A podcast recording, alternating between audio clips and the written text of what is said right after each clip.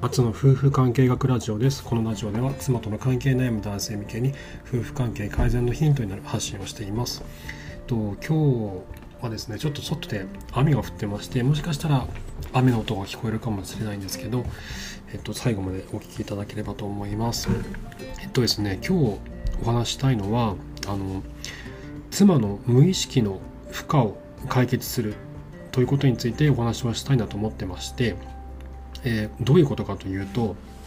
知らず知らずのうちに妻が負担に感じることというのが実はありますと。でそれについて妻の方からこれが辛いとかこれが嫌なんだってことを言うことはほとんどなくて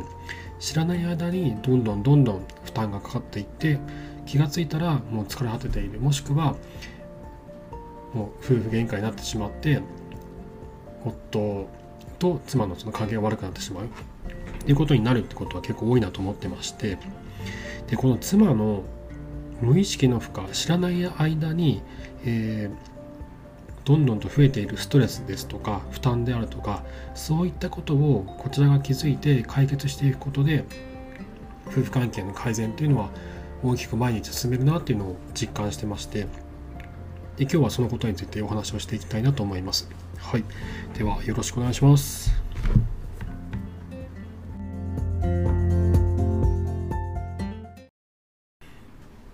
えー、本編をお話したいと思います、えー、妻の無意識の負荷を解決するということで、えっと、女性というのが、えっと、自分がなかなかこう大変であるということに気づきにくいんですよね。妻というのは自分が大変である状態になかなか気づきにくい。でこれななんでなのかと。本当にそうなのかっていうところをちょっと細かくお話していくんですけどまずですねあの男性と比べて何年も何年も育児を行っているんですよ。まあ、男性も行ってはいるんですけど僕もやってはいるんですけどどうしてもそのかかっている時間とか育児にかける時間とか家事にかける時間っていうのは妻側の方が大きくなるという傾向があるんですね。でこの場合何年も何年もこう続けているとこう育児筋みたいなこの、まあ、筋肉みたいなものがどんどんとついていっていつの間にかそれにどんどん耐えられるようになっていくんですよね。でそして昔の言葉で言うと亭主元気で留守がいいみたいな感じになってあの人いない別にいなくてもいいのよねみたいないない方がいいとは言わないけどまあ別にね見てもいなくても別にそんな困んないしみたいな風にもう言われてしまいがちだったりとかするんですよね。でこれって女性側の負担の方が大きくなりすぎていてそれにもう慣れているんですよね。もう慣れてしまっていて育児筋のような筋肉がですね筋力がついてしまって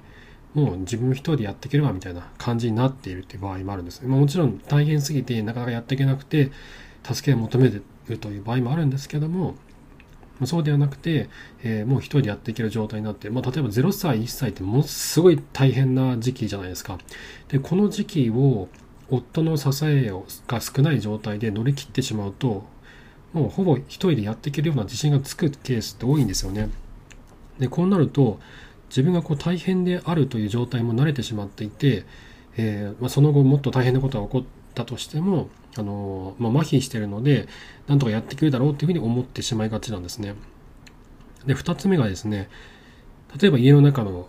家事ですとか、育児ですとか、そういったことに関して、もしかしたらその妻が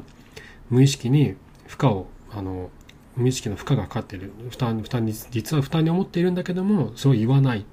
ていうことが発生している場合は、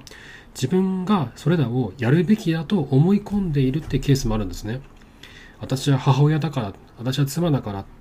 だからこの、この面倒を見なきゃなんないの、だから家のことはやんなきゃなんないの、というふうに思い込んでいるケースがあるんですよ。でも考えてもらいたいんですけど、なぜ妻だから、母親だからといって家事や育児をしなきゃいけないんですか？なんで妻や、あのなんで妻や母親だからといって自分の負担の方が大きくならなければいけないんですか？なぜそういった状況になっていることに疑問を抱かないんですか？っていうことなんですよね。で、これって、あの、まあ、一種の洗脳であったりとか、呪いのようなものだなっていうふうに思っていて、昔ですね、90年代ぐらいに、90年代にあの厚労省が、母親は子供が3歳になるまでは自分の手元で育てるあの育てた方が教育にいいみたいなことを言ったことがあったんですね。それが今でも言われている3歳児神話3歳児神話というものなんですけどもただこれ大きなバッシングを受けてその後撤回したんですね厚労省は。母親が子供を3歳までそばに、えー、一緒にいて面倒を見ることによるその後の子供のこの成長に関する大きな影響というのは見られないってことを言ってかつて自分たちが言った母親は3歳まで子供の面倒を一人で見るべきだという意見を覆したんですけどただこの3歳児シーンはだけが一人歩きをしてしまって未だに僕らを傷つけてるんですよね。特にこの幼稚園が3歳から始まるじゃないですか。ああいったこともじゃあ3歳まで自分で見なきゃみたいなことにこう意識を向ける一つの要因になってるんじゃないかなと思うんですよね。あとは性別役割分業の固定概念というのがあって男性は外で仕事女性は家で子供の面倒を見たり家事をしたりするみたいな性別によって役割を分けるっていう概念がこれがですねえっと、前回の放送でもお話したんですけど明治時代に明治民法が生まれた時にその民法の中に組み込まれちゃったんですよね。男は外で働き女は家で守る家を守るみたいな風な概念が民法の法律の中に組み込まれてしまってその後100年以上経ってますけどいまだに僕らをこう縛り付けているそしてそういった働き方をさせた方があの都合が良かったんですよね。あの国にとっては。当時はあの欧米列強の時代ですので、えーと、欧米に追いつけ追い越せっていうところで外で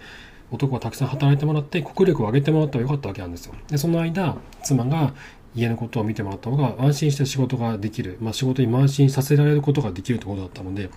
でそのや性別役割分業の固定概念っていうのがい、まあ、未だに僕らを縛り付けてるなって思うんですね。なので一度あの女性の方自分にととあの問いかけてほしいんですけど女性だからといって母親だからといって妻だか妻だからといって家の中の家事や育児そういった分担が自分の方が負担が大きくなければいけないっていうふうに思い込んでませんかっていうことを自分に聞いて問いかけてほしいんですよ。あなたが家の中を家の中のことをたくさん夫よりもやっているのは母親だから妻だからといった意識がないですか？少しでもそこにないですか？っていうことなんですよね。もしそう思っているんだったらこんなのはもう呪いでしかないのでもうきれいに忘れた方がいいと思います。でこれが妻が自分が大変であることになかなか気づけない要因の2つ目からだと思います。で3つ目はですね、まあ、そもそも自分のことは自分じゃなかなかわからないですよね。これ僕もそうですけど自分自分自身のことって自分でも本当になかなかわからない気づけないどういう人間なのかっていうのは外から見ないとなかなかわからないしで前回の話もしましたけどあの自分が本当に何を考えてるのか自分の感情というのにあの敏感になる必要があってなかなかこう自分の本当の気持ちっていうのにこうなんだろう、こう見えないことって多いじゃないですか。心の奥底にある自分の本当の感情、その時何を思ったのか。で人はこう傷つ、自分が傷つかないように、えっと、何ですかね、この、そんな、なんか平成を装ったりとか、あの本当の心の中で思っている弱い部分とか辛い部分とかそういったところをこう頻繁に外に出さないですよねそうなると自分が本当に何を考えているのかっていうのが分かりづらくなってくるんですよねでこれはもうほとんどの人がそうだと思うんです。自分のことは自分のではなかなかわからない。自分の感情は自分ではなかなかわからない。これは人によって引き出してもらった方が分かりやすかったりすると思うんですね。でこういった理由から自分が大変であるということに妻というのはなかなか気づきにくい性質があるんじゃないかなと思ってます。じゃあどうやってそういった妻の無意識の負荷というのを解決していくか減らしていくかっていうことなんですけどこれはですね、方法3つあると思ってます。まずはですね、何が負担なのかってことを知ることですね。そして、なぜそれが負担なのかってことを知る。そして、その次に具体的にどうやってその負担を減らすのかってことを考える。でこの3段階がいいなと思ってまして、で何が負担なのか、ね、その自分の妻にとって今何が負担になっているのか、そしてそれがなぜ負担なのかということはですね、これは会話の中でしかわからないんですよね。妻との会話の中でしかそれに気づくことができないんですよ。なので、あの、昨日話しました、えー、自分の弱さに向き合う努力と会話力っていうところで自分の弱さに向き合うことっていうのをお話したんですけど自分自身の感情をどんどん掘り下げていくと。そして、えーと、妻の感情も掘り下げていく。いかないと妻が本当は何を考えているのかっていうのが見えてこないんですね。でこれは第12話の妻が気づいていない感情を掘り起こし関係を改善させようっていう回でお話ししてますので、えー、そこでぜひ聞いていただきたいんですけどあの妻の感情をこう引き出してそれを代弁して伝えてあげて辛かったね大変だったねってことを感情を代弁して心に寄り添ってそうそうすることによって妻からもっともっとこう感情を引き出していくんですね。そうすると何が負担なのかそしてなんでそれが負担だと思ってるのかということを素直に話してくれるんですよ。でこれは自分の弱みと向き合うことでもあるのでとても辛い作業になるんですね。なので一人で一人語りでこんなことは出てこないんですよ。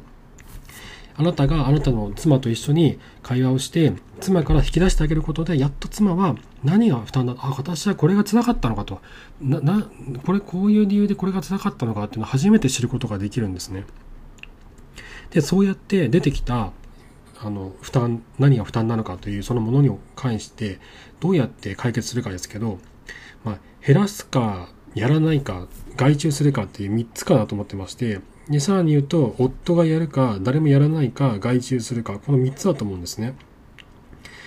で、外注先で言うと、あの、まあ、今はね、時短家電とかもあったり、シッター、シッターサービスがあったり、でうちみたいにシルバー人材センターの方にお願いして、平日の夕方の家事は全部やってもらうとか、っていう方法もあるんですよ。なので、何が負担なのかというのが出てきたときに、それ、そもそもやる必要があるのかやる必要がないんだったらやらなくていいし、やる必要があるんだったら他の人がやったりする、あの、外注する夫が、夫にそれを分担してもらったり、えっ、ー、と、妻でも夫でもない他の誰か、もし子供ができる作業だったら子供にやってもらったりとか、で子供ができない内容でしたら、えー、シッターさんを雇ったりとか、えっ、ー、と、シルバー人材センターの方にお願いしたいとかっていうのも全然できるので、で、この辺の詳しい話は、あの、 Voicy で有名なワーママはるさんって方が、やめる時間術っていう本の中に全部書いてるので、これはぜひ、あの、参考にするといいかなと思います。あの、引き算という言い方をされていて、やらないことを決めるのがまず第一だってことですね。なんで僕は夫がやる、そもそもやんない、外注する、この3つで選んでいくとやりやすいかなと思ってます。はい。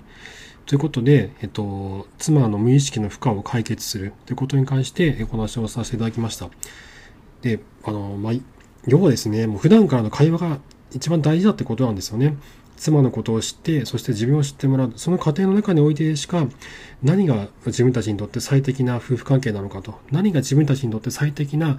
生活スタイルなのかってことは見えてこないと思うので、で、そのためには、妻が弱音を吐きやすい環境づくりを作ってあげたいとか、もしくは自分自身が弱音を吐きやすい環境を一緒に作っていったりとか、でそうする中で2人の間でオキシトシンが分泌され合って、えー、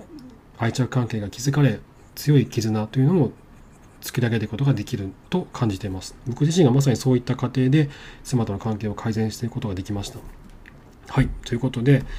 えー、今回は妻の無意識の負荷を解決するということに関してお話をさせていただきました、えー、夫婦関係のお悩みの方の参考になれば幸いです。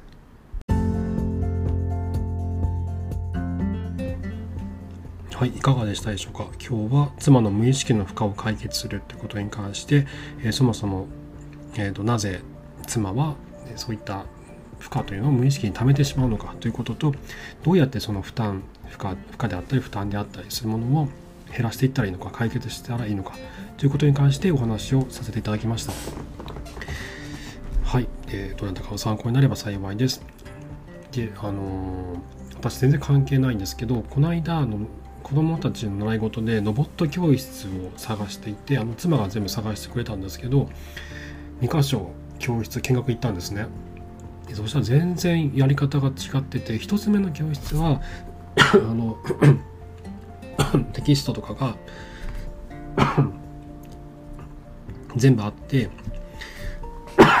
すいませんちょっと喉が。でその1日1ページをみんなでやってきますみたいな。で遅い子も早い子もいるけどえー、遅れが出たりとか先走ったりしないように学校と同じように決められたとこだけやってきますみたいな感じで。まあまあ本当に学校みたいな感じだったんですよね。ああみんなこんな感じなのかなと思ったんですけど次の日に行ったところは全然違くてあのそこの先生はあの日本は飛び級みたいなサービスはないけども海外ではそういったものがよくありますし子どもたちの成長を促すためにはそれぞれの子どもたちが得意なもの好きなものというのをこう見出して、えー、それをこう伸ばしてあげる必要があるんだと。でそのためには、えっと、決められたテキストをやるんじゃなくてその子に合った教材を用意してで一緒にそれを進んでいくということが必要なんですって話をされていてあ全然教室によって違うんだなというふうに思ったんですよねでもこういうところがいいなと思っててもうフリースクールみたいな感じで自由に自分の好きなように学ぶことができるでそこにはその専門家がいて、えー、気になったことをいつでも質問できるっていうまあ本当に、まあ、こういうところあったんだと思って探してくれた妻には本当に感謝していてなので、まあ、多分そこを通うことになるかなと思うんですけど、まあ、どういうところなのかとかまたちょいちょいお話をしていけたらなと思ってます。はいというわけで今回も最後まで聞いてくださいましてありがとうございました。それではまた。